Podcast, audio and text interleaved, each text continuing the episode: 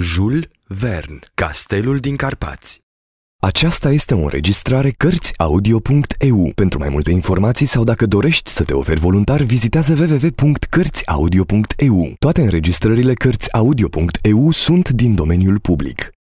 Capitolul 4 În câteva minute, vestea adusă de cioban făcuse ocolul satului. Jupânul colț, având în mână prețioasa lunetă, tocmai intrase în casă urmat îndeaproape de Nicu Deac și de Miorița. În clipa aceea, pe terasă se mai afla doar ciobanul fric, peste care dăduseră năvală vreo 20-30 de bărbați, femei și copii, cărora li se alăturaseră și câțiva țigani, nu mai puțin tulburați decât restul locuitorilor din vârst. Tăbărâseră pe fric, hărțuindu-l cu o sumedenie de întrebări, iar ciobanul le răspundea făcând pe grozavul, ca orice om care s-a nimerit să vadă ceva cu totul ieșit din comun. Da, repeta el. Fumul șerpuia deasupra castelului, șerpuiește încă și va șerpui atât timp cât va rămâne piatră pe piatră. Dar cine să fie aprins focul? întrebă o bătrână împreunându-și mâinile. Necuratul, răspunse fric, dând diavolului numele pe care îl are în acele locuri. Și iată un ghiduș care se pricepea mai bine să întețească flăcările decât să le stingă. Și, după această replică, fiecare căuta să zărească șarpele de fum din vârful donjonului. În cele din urmă, majoritatea afirmară că îl distingeau perfect, deși, de la distanța aceea, era invizibil. Zarva iscată, de ciudatul fenomen, depăși orice imaginație. Este necesar să insistăm asupra acestui aspect. Cititorul să se străduiască să se pună într-o stare de spirit similară cu aceea a locuitorilor din Verst și atunci nu se va mai mira de evenimentele care vor fi relatate ulterior.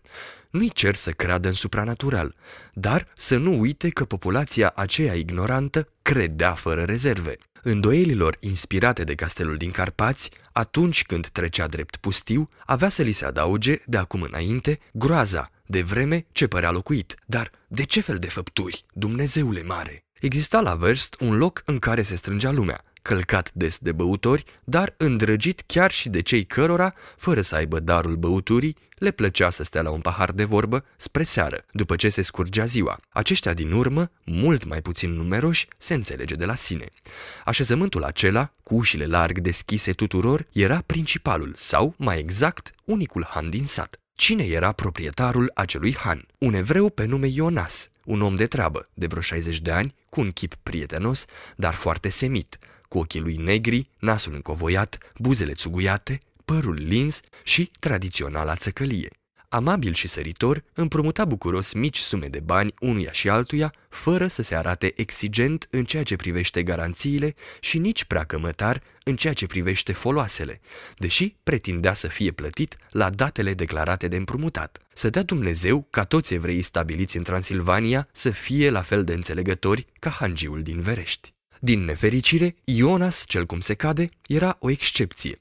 Coreligionarii săi, prin cult, confrații săi, prin profesie, fiindcă toți sunt crâșmari, vânzând băuturi și articole de băcănie, practică meseria de împrumutator cu gaj cu asprime îngrijorătoare pentru viitorul țăranului român. Se va vedea pământul trecând, puțin câte puțin, din proprietatea băștinașilor în cea a străinilor. Cum avansurile nu le sunt rambursate, evreii vor deveni stăpânii frumoaselor culturi ipotecate în profitul lor. Și dacă țara făgăduinței nu mai este în Iudeea, poate că într-o bună zi va figura pe hărțile geografiei transilvane. Hanul, la regele Matei, așa cum se numea, se afla așezat într-unul dintre colțurile terasei care străbate ulița mare din Verst, peste drum de Casa Birăului. Era o clădire veche, jumătate din lemn, jumătate din piatră, cârpită zdravăn pe alocuri, dar bogat îmbrăcată în verdeață și cu un aspect ademenitor. Nu avea etaj, iar în interior o ușă de sticlă dădea direct în grădină. Intrai mai întâi într-o sală mare, mobilată cu mese pentru pahare și bănci pentru mușterii, cu poliță de stejar mâncat de carii pe care străluceau farfuriile, vasele și sticlele, și o teșghea de lemn înnegrit în spatele căreia Ionas stătea la dispoziția clienților săi. Iată acum în ce fel primea lumină sala. Două ferestre străpungeau fațada, pe terasă, iar alte două ferestre zidul din spate. Dintre acestea, una acoperită pe din afară de o perdea deasă de plante, care se cățărau sau atârnau, lăsa să pătrundă puțină lumină. Cealaltă atunci când o deschideai, îngăduia privirii fermecate să îmbrățișeze întreaga vale inferioară a vulcanului. La câteva picioare sub pervaz se rostogoleau apele învolburate ale torentului Niad. Pe de o parte, șuvoiul se revărsa în văile trecătorii, după ce izvora din înălțimile podișului Orgal, încoronat de zidurile cetății. Pe de alta, alimentat din belșug de râulețele de pe munte, chiar și în timpul verii, gonea vuind spre albia jiului Valah, care îl închițea. La dreapta, alăturate sălii mari, se afla o jumătate de duzină de cămăruțe de ajuns pentru a primi rarii călători care, trecând granița, doreau să se odihnească la hanul regele Matei. Li se garanta că vor fi găzduiți așa cum se cuvine, prețurile nefiind deloc piperate, iar gazda, atentă și serviabilă, era aprovizionată oricând cu tutun de calitate pe care se ducea să-l caute la cei mai buni negustori clandestini din împrejurimi. În ceea ce îl privește pe Ionas, dormitorul lui se constituise într-o mansardă îngustă, a cărei lucarnă, cu două coarne străpungând praful, dădea pe terasă. În hanul acesta s-a ținut chiar în seara acelui 29 mai adunarea oamenilor cu greutate din vârst, la care au luat parte jupânul Colț, dascărul Homrod, pădurarul Nicu Deac, o duzină de locuitori importanți ai satului și, de asemenea, ciobanul Fric, care nu era cel mai puțin însemnat dintre personaje. Doctorul Patac lipsea de la acea reuniune a notabilităților. Chemat de urgență de unul dintre vechii lui pacienți, care nu l-aștepta decât pe el ca să pășească în lumea de dincolo, promisese să vină de îndată ce răposatul nu avea să mai aibă nevoie de îngrijirea lui. Așteptându-l pe ex-infirmier, se discuta despre gravul eveniment la ordinea zilei, iar asta în timp ce se mânca și se bea. Unora, Ionas le oferea acea fiertură sau prăjitură de porumb cunoscută sub numele de mămăligă, care nu este deloc neplăcută la gust dacă este muiată în lapte mulți proaspăt. Pe alții îi îmbia cu o sumedenie de păhărele pline cu acele licori tari care curg precum apa prin gâtlejurile românești, șnapsul care nu costă nici doi bani și jumătate paharul și, mai cu seamă, rachiul, o țuică aprigă la mare căutare pe meleagurile Carpaților. Trebuie să menționăm că hangiul Ionas, conform unui obicei al hanului, nu servea decât la farfurie, adică doar celor care luau loc la masă, întrucât observase că cei care stăteau jos consumau mai mult decât cei care stăteau în picioare. Ori, în seara cu pricina, afacerile promiteau să fie înfloritoare, de vreme ce toate băncile erau căutate de mușterii. Așa că Ionas, învârtindu-se printre mese, cu o stacană în mână, de-abia prididea să umple paharele, care se goleau cât ai clipi din ochi. Erau ceasurile opt și jumătate seara. Perorau de la sfințit, fără să fie ajuns să se înțeleagă asupra a ceea ce aveau de făcut. Dar toți acești oameni de treabă erau de acord într-o privință. Dacă acel castel era locuit de niște necunoscuți, devenea la fel de primejdios pentru satul Verst, precum un depozit de muniții așezat la intrarea într-un oraș. E foarte greu, decretă silențios jupânul colț. Foarte grav, întări dascălul între două pufăituri de pipă de care nu se despărțea niciodată. Foarte grav, repetă asistența. Ceea ce este mai mult ca sigur, adăugă Ionas, este că faima proastă a castelului aducea deja mari neajunsuri ținutului. Iar acum va fi și mai rău, strigă dascălul Homrod. Străinii treceau din ce în ce mai rar pe la noi, replică, oftând jupenul colț. Iar acum nu vor mai veni deloc remarcă Ionas, suspinând la unison cu birăul. Mulți locuitori se gândesc deja să plece, observă unul dintre lăutari. Eu sunt primul, interveni un țăran din împrejurim.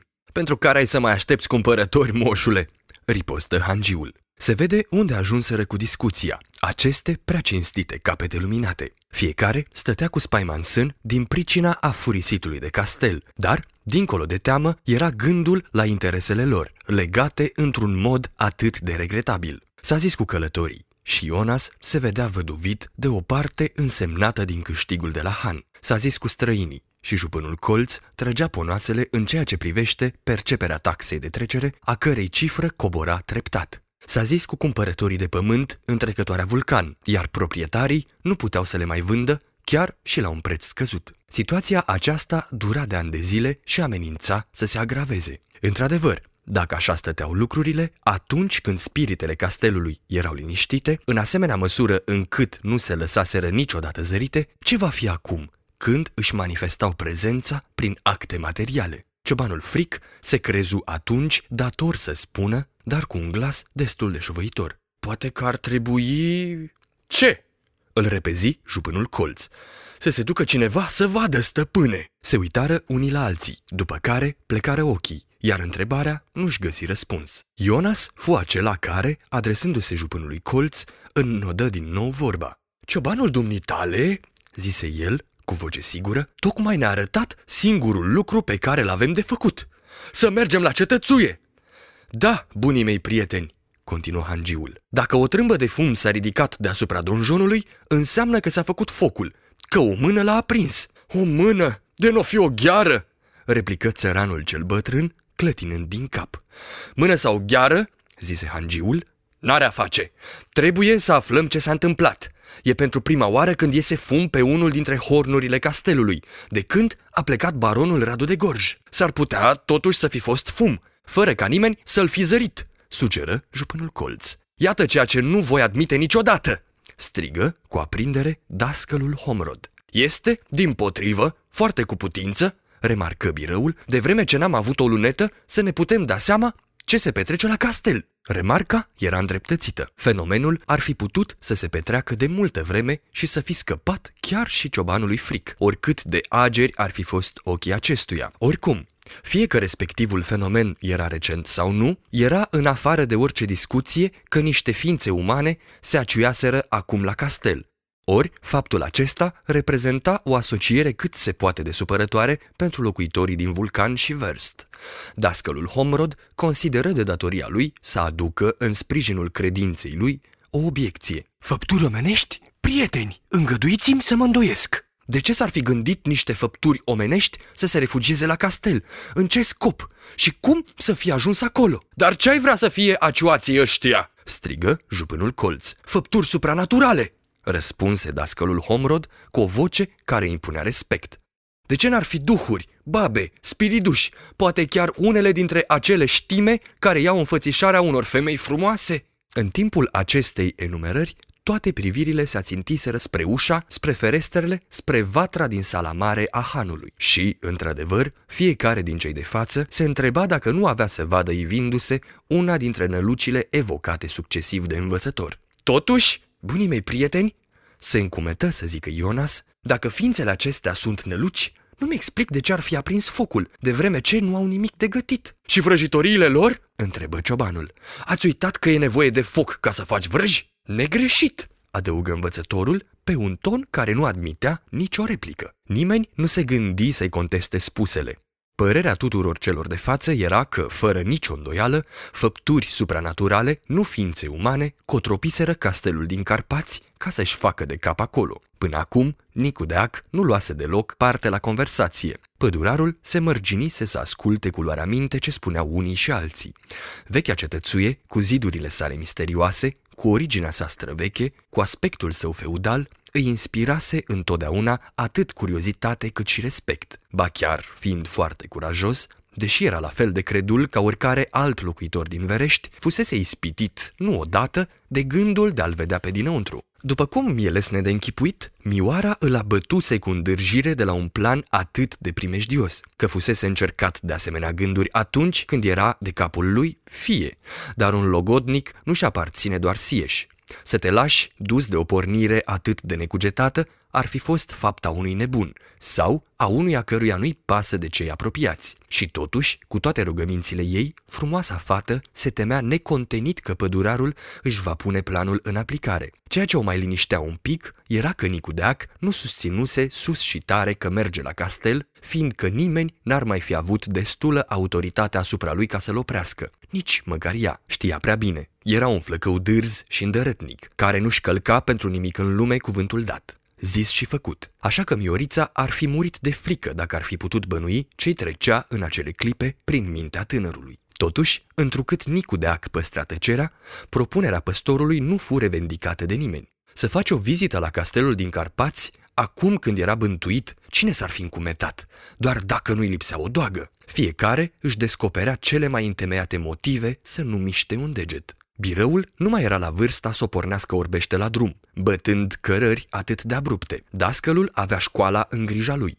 Ionas, hanul de supravegheat. Fric să-și ducă oile la pescut. Ceilalți țărani să-și vadă de gospodării, de vite și de fânețe. Nu, nici unul nu s-ar fi încumentat în ruptul capului să se jertfească, repetându-și hotărât în sinea lui. Cine va avea îndrăzneala să se ducă la cetățuie?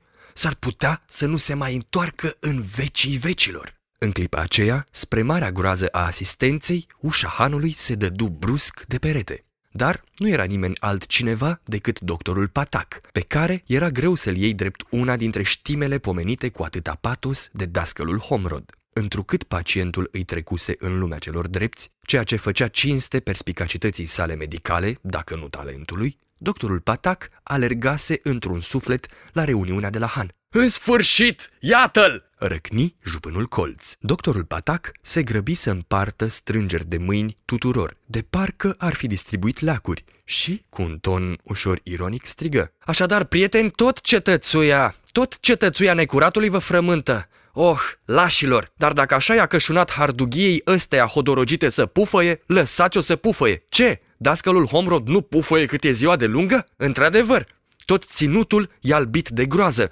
N-am auzit vorbindu-se decât despre asta în timpul vizitelor mele. Strigoii au făcut focul acolo? Și de ce nu, la urma urmei, dacă le curge nasul? S-ar părea că în luna lui mai e cam ger în încăperile donjonului, dacă nu cumva s-au apucat să coacă pâine pentru cei de pe lumea cealaltă. Ei, trebuie să te hrănești acolo sus dacă e adevărat că învii. Poate că sunt brutarii din ceruri. Au venit să-și răstoarne cuptorul. Și, în încheiere, urmă un șir de glume prea puțin pe placul oamenilor din Verești, pe care doctorul Patac le turna pe nerăsuflate, cu aroganță de necrezut. Îl lăsară să turuie, după care birăul îl întrebă. Și zi așa, doctore, nu dai nicio importanță celor care se petrec la cetățuie? Niciuna, jupân colț. N-ai spus că ești gata să mergi acolo dacă vei fi provocat? Eu? răspunse fostul infirmier, nu fără să lase să se simtă că era ușor agasat de faptul că era pus față în față cu vorbele lui. Haide, n-ai spus-o și nu ai repetat-o? repetă dascălul insistând. Am spus-o fără îndoială și, într-adevăr, dacă e vorba doar să o repet... E vorba să o faci, i-o reteză Homrod. Să o fac? Da, și în loc să te provocăm, ne mărginim să te rugăm, adăugă șupânul colț. Dar înțelegeți-mă, prieteni, desigur o propunere ca aceasta... Ei bine, de vreme ce șovăi, țipă hangiul, nu te rugăm, te provocăm. Mă provocați? Da, doctore, da. Jonas, mergi prea departe, interveni împăciuitor birăul. Nu trebuie să-l provocăm pe patac. Știm cu toții că e un om de cuvânt și ceea ce a spus va și face o va face, fie și numai pentru a fi de ajutor satului și întregului ținut. Cum așa? Vorbiți serios? Vreți să mă duc la castel? Îngână doctorul, a cărui față rubicondă se albise dintr-o dată. N-ai cum să o întorci! Îi lămuri pe un ton categoric jupânul colț. Vă rog, bunii mei prieteni, vă rog să chipzuim, aveți bunăvoință! Am chipzuit deja totul! I-o întoarse Ionas. Gândiți-vă bine, la ce ne-ar sluji să mergem într-acolo și ce aș putea descoperi? Câțiva oameni de treabă care s-au refugiat la castel și care nu supără pe nimeni. Ei bine, replică dascălul Homrod, dacă sunt oameni de treabă, nu ai de ce să te temi de ei și va fi un prilej pentru tine să-ți oferi serviciile. Dar dacă ar avea nevoie de mine, răspunse doctorul Patac, n-au decât să mă cheme, nu voi șovăi, credeți-mă, să mă duc la castel dar nu mă deplasez fără să fiu chemat, iar vizitele mele nu sunt pe gratis. Vei fi plătit pentru munca ta. Se grăbi să-l liniștească în această privință jupânul colț. Cu ora!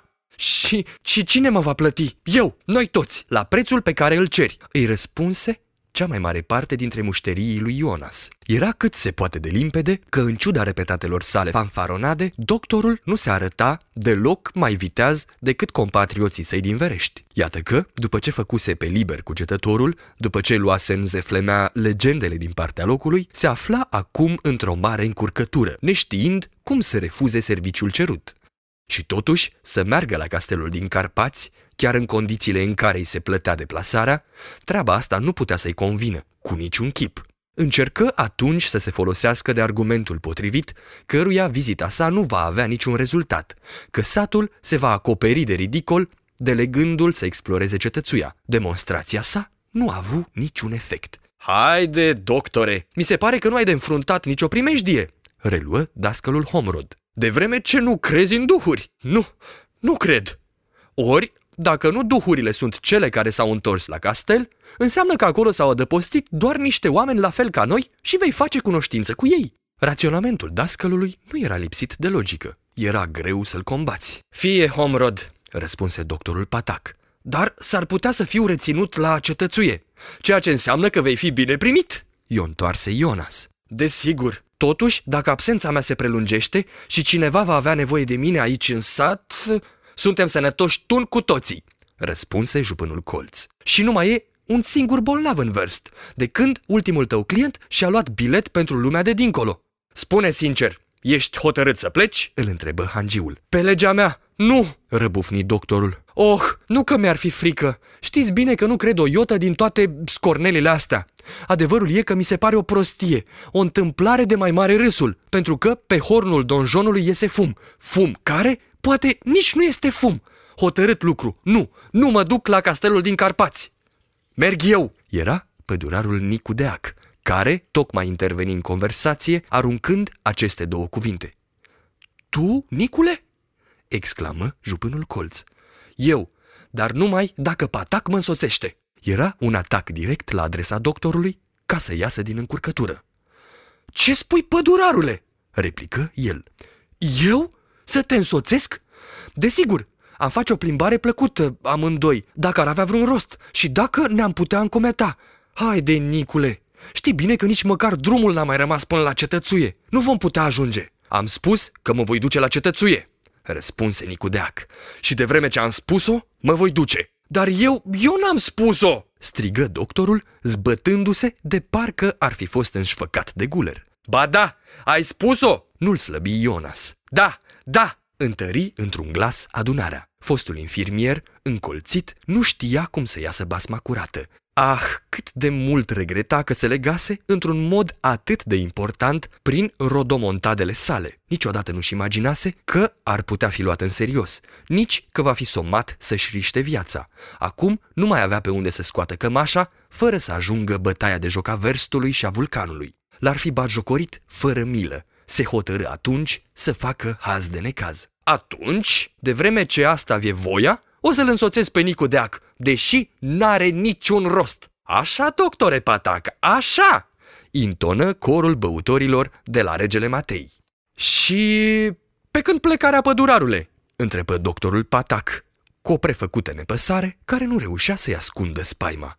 Mâine dimineață, răspunse Nicu Deac. Cuvintele sale fură urmate de o tăcere destul de îndelungată, ceea ce arăta cât de reală era emoția de care fusese răcuprinși jupânul colț și ceilalți.